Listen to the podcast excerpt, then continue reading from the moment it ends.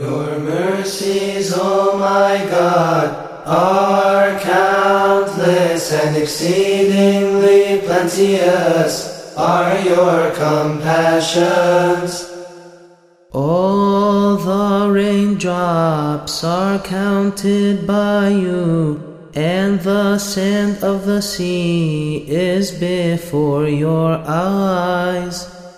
How much more are the sins of my soul manifest before you, O my Lord? The sins that I have committed do not remember, my Lord, and do not count my iniquities. For you have chosen the publican and the adulteress you have saved, and the right hand thief, my Lord, you have remembered. And I to the sinner, teach me, O my Lord, to offer repentance. For you do not desire the death of a sinner, but rather that he returns and that his soul may live.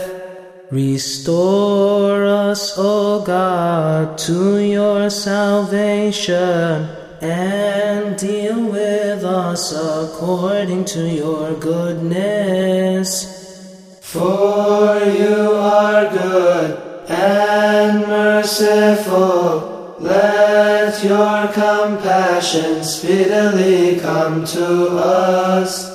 Have compassion upon us all, O Lord God our Savior, and have mercy upon us according to your great mercy.